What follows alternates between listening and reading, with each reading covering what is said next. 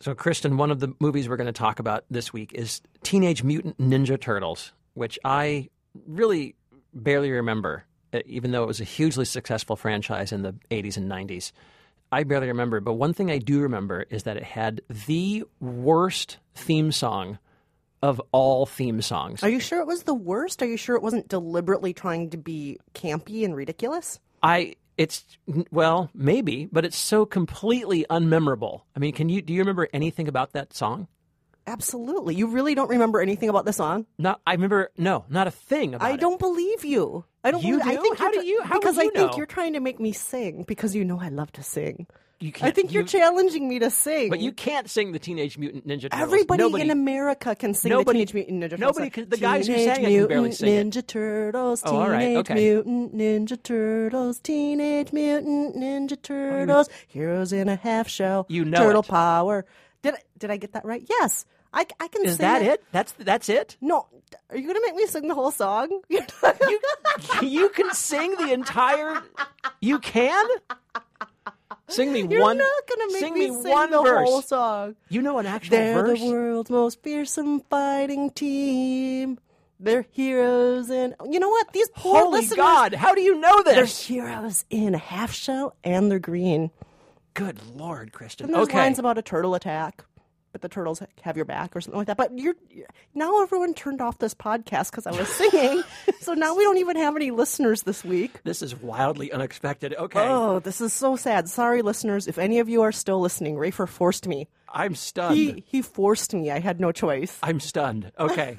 All right. Well, we're, And I don't believe you. I think you know the words. I don't. I I don't. think you're just screwing with me. I don't know. I know. No. uh, okay. So we're going to talk this week about Teenage Mutant Ninja Turtles. We'll have a special guest to help us make sense of that movie. We're also going to talk about. Hundred Foot Journey with Helen Mirren as a uh, fancy French chef, and we'll talk about the new disaster film Into the Storm. You like that? It's that was very dramatic. I thought you were going to say something like colon the reckoning. I wish. That was my best voiceover voice. Uh, all that uh, coming up in a moment, but first, let's introduce ourselves. I'm Rafer Guzman, movie critic for Newsday. and I'm Kristen Meinzer, culture producer for The Takeaway, and this is Movie Date. Heroes in a half shell. Turtle power. They're the world's most fearsome fighting team. We're really the turtles. They're heroes in a half shell, and they're green. The turtles. When the evil shredder attacks, these turtle boys don't come no Kristen, what is Into the Storm about? Well, there's this storm It's a big storm. with a lot of tornadoes, and um, you're going to go into it. Yep. because you're not just a victim of the storm. Maybe some of you in your community are victims, but some of you are chasing that storm because you're storm chasers. That's right. Let's let's play a clip of Into the Storm. I'm not going to risk it. I got hundreds of scared people. You will have hundreds of dead people if you stay here. Sir, I study storms all my life, all right? And this one is bigger than any storm that has ever been. Can you hear that? It will flatten this building in seconds. Exactly. With or without you, we're getting these people onto those buses right now. The poor little town of Silverton. Oh. It can't catch a break. It can't. You know what would help? Sharks. Sharks. it would certainly liven things up, wouldn't it? Yeah. Can you imagine like the tourism that would hit that town after a bunch of sharknadoes hit? That's right. That's right. But there are no sharknadoes in this movie. We need to make this clear. It's going for hyperrealism. There are a lot of handheld cameras. There is no camp anywhere in this movie. Yeah, well, it depends. Well, it depends on your definition of camp. Like that's one of the interesting things about this movie, right? We were just we were just talking about this. Do they? Can you make a camp movie anymore? Not not a not snakes on a plane, not Sharknado, not intentional camp. But can does anyone really make just bad, straight ahead, tone deaf, culturally oblivious, d- wooden, ultra serious if, that- movies? if that's Do you know how what I you're mean? going to describe camp, then this movie is it. Then It's this movie is very it. serious. It takes itself quite seriously. It's amazing that a movie that a movie following so soon on the on the heels of both Sharknado and Sharknado 2 would seem so unaware. I can't, I, I I thought of when I was watching this movie, I thought of that guy in the Twilight Zone, Burgess Meredith in the Twilight Zone, where he goes into a bank vault and Oh, sleeps yeah. through the Holocaust, the nuclear Yeah. Holocaust. When he comes up, his city, the, the entire the Earth is just in ruins.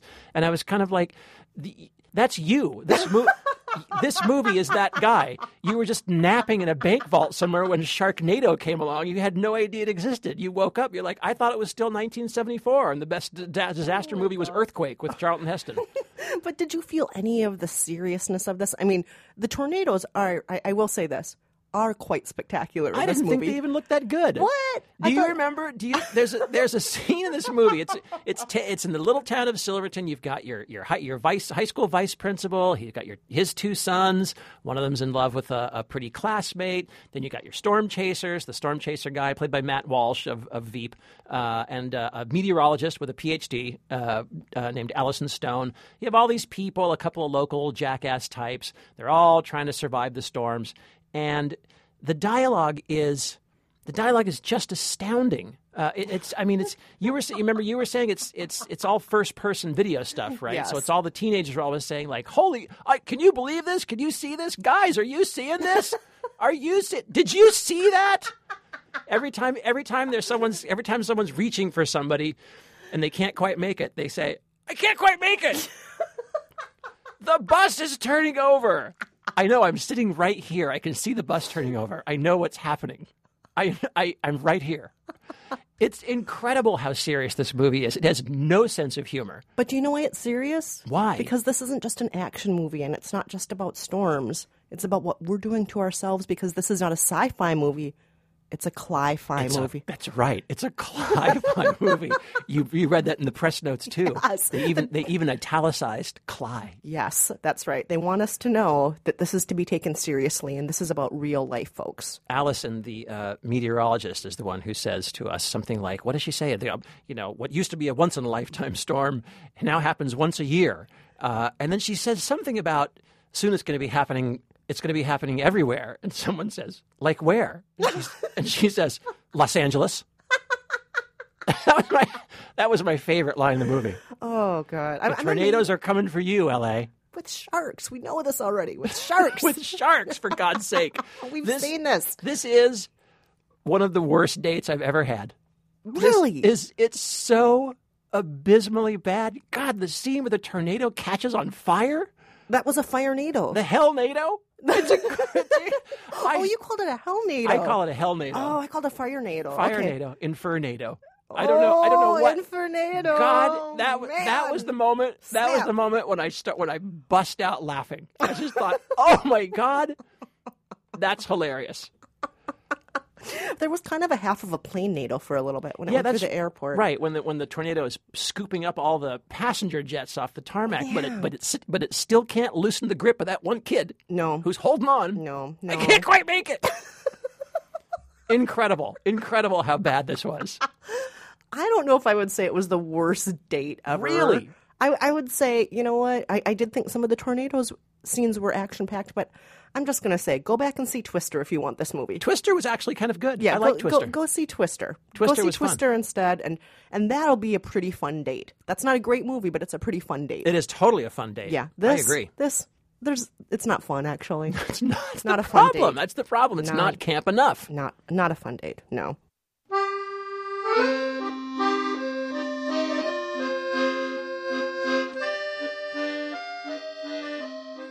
Let's discuss the hundred foot journey. I bet you like this one a little better. This is uh, the latest from Lasse Hallström, the director who did uh, Chocolat, uh, Cider House Rules, What's Eating Gilbert Grape. Yeah, there's a lot of food references. All three of those movies That's you just right. mentioned food. That's right. Interesting, Well- Lassie. I think you have a theme here going. Yes, that is very interesting. Well, uh, so this is uh, stars Helen Mirren. She's a uh, fancy French chef in a little uh, French village. Uh, she's running a one-star Michelin restaurant, uh, a very famous little place. Uh, across the street from her, can you guess how many feet across the street from her? Gosh, eighty. It's about it's 15? about se- it's about eighty feet uh, across the street from her. Uh, an Indian family moves in, and they are going to start their own little restaurant. And what we have here is a battle between two two warring camps, two warring cultures, you might say, and the high, the low, the Europeans, the Indians. Here's a clip. This is flavor that is fighting against the chicken. I added some spices for flavor. Did sauce and coriander for garnish and s- freshness. But why change a recipe that is 200 years old? Because, madam, maybe 200 years is It's long enough. But it's not just about food, and it's not just about a difference of culture, and it's not just about on the top or on the bottom of this Michelin star rating. It's also about ambition and about family. That's right. Oh, it's about all these things. And not surprisingly, Oprah's one of the big producers on this. Oprah and Spielberg. yes, Oprah and Spielberg together at last, here to share this life journey with us. It's, it's everything about life in a convenient two hour movie for us to watch. Well, as uh, as the main character, uh, uh, Hassan Kadam, and he's played by an Indian actor, Manish uh, Dayal. I hope I'm pronouncing that correctly. Um, his mother tells him as she's sprinkling some spices into a pot of something, life has its own flavor. It does. I don't know what that means, It do sure- you? It sure does. What is it right now? life has its own flavor. That is well, that's according to this completely movie, it's meaningless always line. it- according to this movie, it's always coriander because all you have to do is add some coriander, and That's then right. suddenly you're on the front cover of every magazine in it's Paris. Beef, it's beef bourguignon, but with coriander. yes. Oh no, you made an omelet, but you put coriander in it. Exactly. An extra star for you from Michelin. all you have to do is add Deux- coriander. Deux stars from Michelin. Uh, yes. Well, now, how, what did you think of this movie, Kristen? I thought it was perfectly pretty and pleasant. Yeah, beautiful looking. It, it, it was beautiful looking. You know, I love Helen Mirren. Who doesn't love food in the south She's of great. France? Going to the market and picking up some tomatoes and some bread. It's all beautiful. And the people in this movie are just gorgeous. Manish Dayal, who you just mentioned, those eyelashes that are a mile long, those big brown eyes. I He's could just g- look at him all day. He was beautiful. He's good, actually. There's a, and there's a there's sort of a, a, a point in the film where he leaves his uh, village and goes elsewhere to kind of find his fortune. And when he comes back, I did think this was a nice touch in the film, and I don't know if this is the actor or the director or if it's makeup or what it is, but um, he looks he he looks handsomer when he comes back. He looks he looks more the city will do that to you. confident and sort of sexy and grown up. And I thought, oh, that's that's a nice touch. Well I believed done. it. I bought it. Yeah, and she said, You look different. Yeah. By she, I mean the romantic lead slash adversary in Yes, Mm-hmm. his life. And- Marguerite. yes. She says, You look different. And he says, You don't. I, that's Charlotte bon, Le Bon, who I thought was actually really uh, good in this film and really, Oh, yeah. really fetching. I like very endearing, beautiful. All those Beautiful. cute dresses she wore. Yes. I don't think she wore the same dress twice. Yes. Oh. She's always on a bicycle with a cute dress. Oh, always on a bicycle, picking steps. so cute, so cute. So, in short, very sweet, very pretty. Absolutely not a single surprise in this entire movie. Nope, not one. Nothing's ever going to take you aback. Nothing's ever going to make you go wow. It's just going to be very pleasant. Right. You know, it's kind of like staying in a bed and breakfast in New England. It's just like, I'm not surprised. This is nice.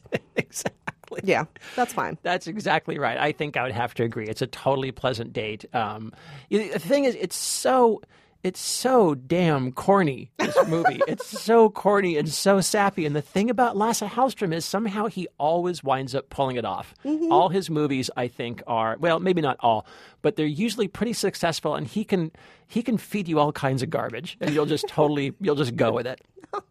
And that's Well that's- crafted. Yes, very well crafted, and and you know, and you do have a, good- have a great cast. You've got Helen Mirren, and there's a guy named uh, Om Puri, an Indian actor who plays um, Hassan's dad. father, right? And he's great. I think he might actually be the best thing in the film. Oh, he's very endearing. Yeah, he's wonderful. So you know, a perfectly a perfectly fine date.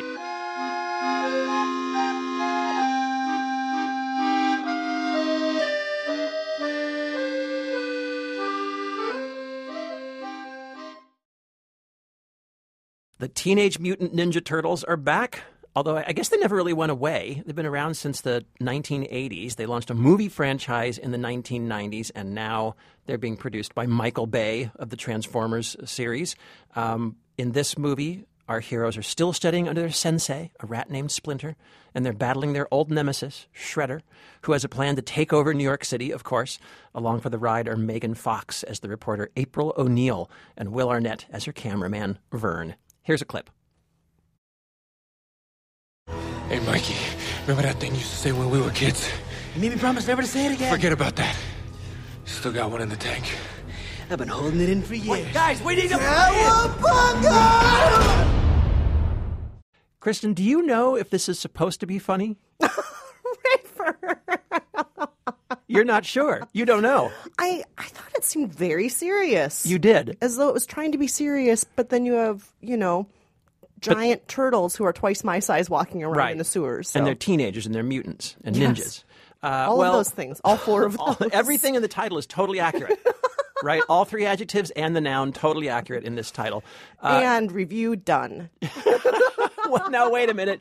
Here to help us make sense of these heroes on the half shell is Scott Rosenberg, entertainment editor at AM New York and our resident comic book scholar. Scott, welcome back. Cowabunga. Cowabunga, Scott. Oh no! I'm Excellent. not gonna play along. I'm Excellent, not gonna do dude. it. Pizza. All right, I just did it. I just yelled pizza. Just join the fun. Just get with the program, Kristen. Get with it. you guys are so much more fun than this movie. Oh no! I keep spilling Come on. my thoughts. Sorry. Wait, save Sorry. it. Save Sorry. it. Okay, Scott, here here is our first question for you. All right. My when my my wife, I told my wife that I was seeing this movie and my wife had this expression on her face. She said, "What is that?" What is that? I've seen the posters. What is it? It was as if it was um, something from not just a foreign country, but a foreign world. She just her her mind just shut down. She couldn't process what it was supposed to be.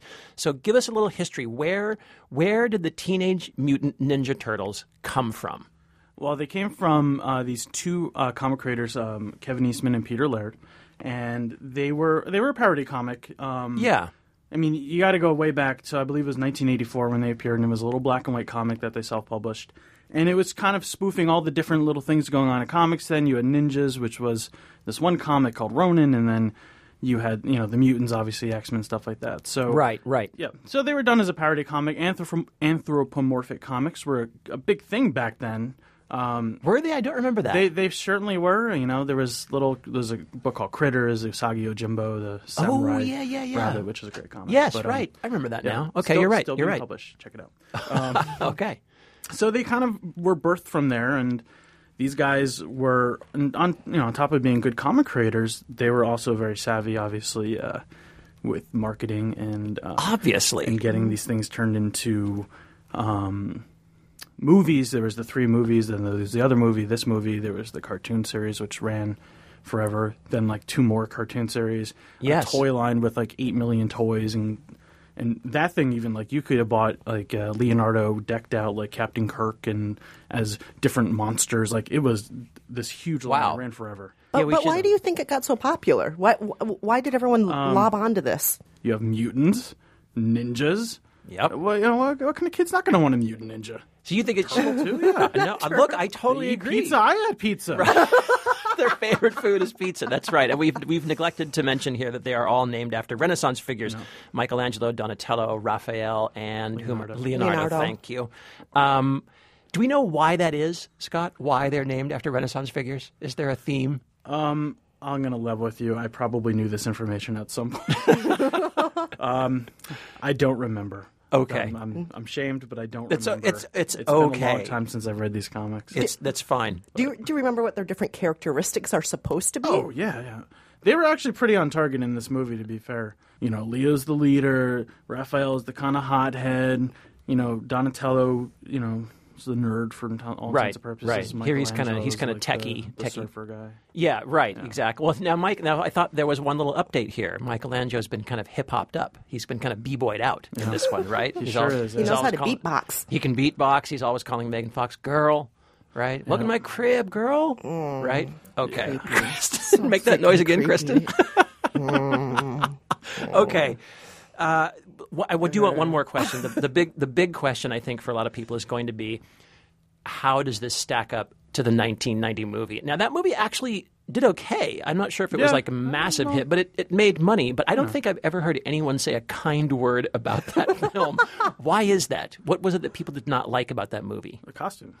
I mean, The costumes. you know, I, I spoke to the director and the producers, and they were they were very defending of it. this Um, film? of the, no, of that of that film. Oh, and of the that costumes. film. They said that they were for their time they were very impressive, and I'm sure they were. But you know, Howard the Duck was probably impressive for its time. Like, in terms of the Oh, no, costume. I know I no. brought it up. yes, he did. He went there. Brought it up. He God, went there. you just knew that was my kryptonite. Me and Howard the Um, Duck. Um, That was Kristen's nuclear option. You had Kristen, Oh, Vanilla Ice dancing. In there. yeah, I, yeah, what- Well, what else I'm not could going to you say do? anything bad against Vanilla Ice. So, Ice Kristen, baby. I think we know at this point what your feelings are about the movie, but would you just tell us? Just what is it you're trying to say, Kristen? You know, I want to say the opening credit sequence was really beautiful to look at. Mm-hmm. okay. And I did like that, but that only lasted like 90 seconds. Mm-hmm. Yeah. And then it goes into kind of a handheld sequence that made me very motion sick and want to throw up. And then it went into a, a half movie of buildup and then a half movie of just action. Yeah. Right? Okay. Um, so I think structurally, it, it just seemed as though it was off balance to me. I was just really, I, I cannot get over how creeped out I was about these turtles constantly making comments about Megan Fox's posterior and Yeah. pretty plump lips and face and Yeah. everything else. It was really creeping me out after a while. And yes, it was like Howard the Duck. And so Will, gross. yeah, and Will Arnett does that too. Will Arnett does. A Oh, little, it's a little constant. It's ogling almost like as well. it's almost like Will Arnett's only there so he can remind us that Megan Fox is hot. right. I don't Which know why which else she's there. I just do want to say, uh, you know, we don't need any reminding. I mean, Megan, Megan, Megan Fox is hot, so I can't get too upset about that because Megan Fox really is quite hot. Do you need someone to constantly tell you she's hot? No, I don't. I don't. We have eyes. Can I just say though that that I mean, d- how did you think she was in this movie? I actually thought I, I nev- I'm never going to say this again.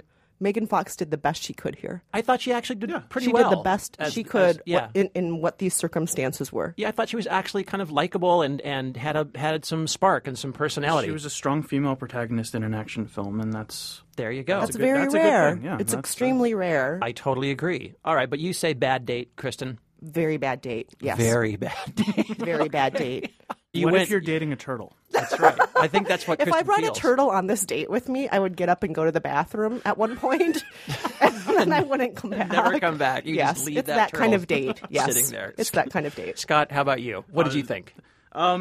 you know, it was not a good movie. Um, No. I, for me, and someone who watched all these cartoons as a kid, this was just an extension of the cartoon. I felt like there was no twist and turns. It was telegraphed. It was like, here's the turtles, here's your little whatnot, and then up oh, there's the villain, the main villain, ever, you know, and then Right. it's like, here's your end. And like, what did you get out of this? You just got like a glorified cartoon that gave me nothing that I couldn't have watched in 22 minutes. You wanted more character arc from your Teenage Mutant Ninja Turtles, is what you're saying.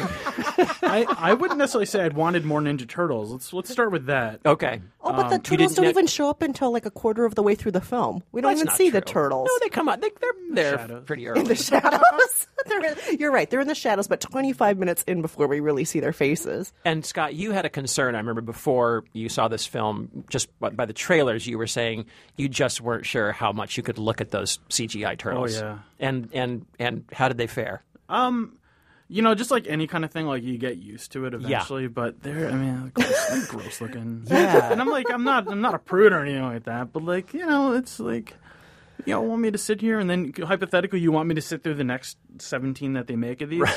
Like, you know, give me something a little less gruesome. You know.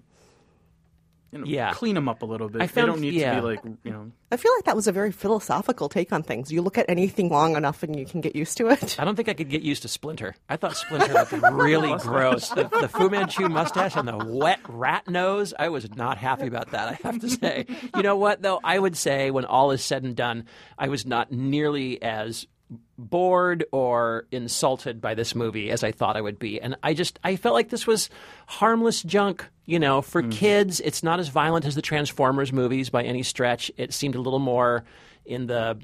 PG, maybe la- I can't remember if it's PG thirteen. It PG-13. is PG thirteen. So are the Transformers movies, but this seemed a, a lot li- a lot more gentle to me. Mm-hmm. Um, I could maybe take one of my younger kids, one of my, one of my young children, to it. Um, I just thought it was kind of fine and okay and harmless and not very good, but not horrible. And I, it just seemed like another kind of Hollywood churned out junkie franchise to me, and I was about that happy to sit, sit through it. You know, it's a junkie. Is that your date. way of saying good date? It's my way. It's my way of saying a not atrocious date. That's about all I can say. Just buy the toy for the kid and not go sit. God help me, I've already bought the toy for my four year old. He doesn't even know what they are. He saw it in a store. This goes to your point, Scott, that there's just something about these freaking creatures that kids go, that, that, I want that. I want that turtle with the bandana with, with the with the with the with the robber mask on over his eyes and the nunchucks. I want that.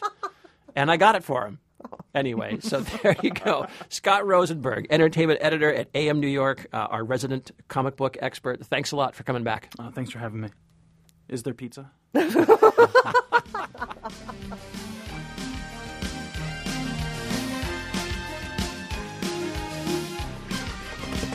Rafer. Yes. That is my drum roll because it's the most exciting part of the weekly podcast. Everybody loves movie trivia. Movie trivia. What did we ask last week? Last week we had been talking about Get On Up, the James Brown biopic, and uh, everyone knows James Brown's music. It's been used in soundtracks hundreds upon hundreds of times, but he hasn't done a lot of actual acting in movies, the, the Godfather of Soul. But we found one that he was in. Uh, we played you a clip of this James Brown movie. Man. Man. The man. Praise God. And God bless the United States of America. We asked you to name that film, and here it is. Hi, this is Laura from St. Louis, Missouri, and the answer to the trivia question this week is the Blues Brothers. Awesome work. Yes, nice work, Laura. And for this week, we're asking you a question about cli-fi movies. Rem- Cli-fi. re- remember how we were talking about earlier in the podcast about how Into the Storm is not a sci-fi movie, but the filmmakers like to call it a cli-fi movie? Very clever. Yeah, very clever. The climate is rising up and, and having its way with us after we've had its way with it.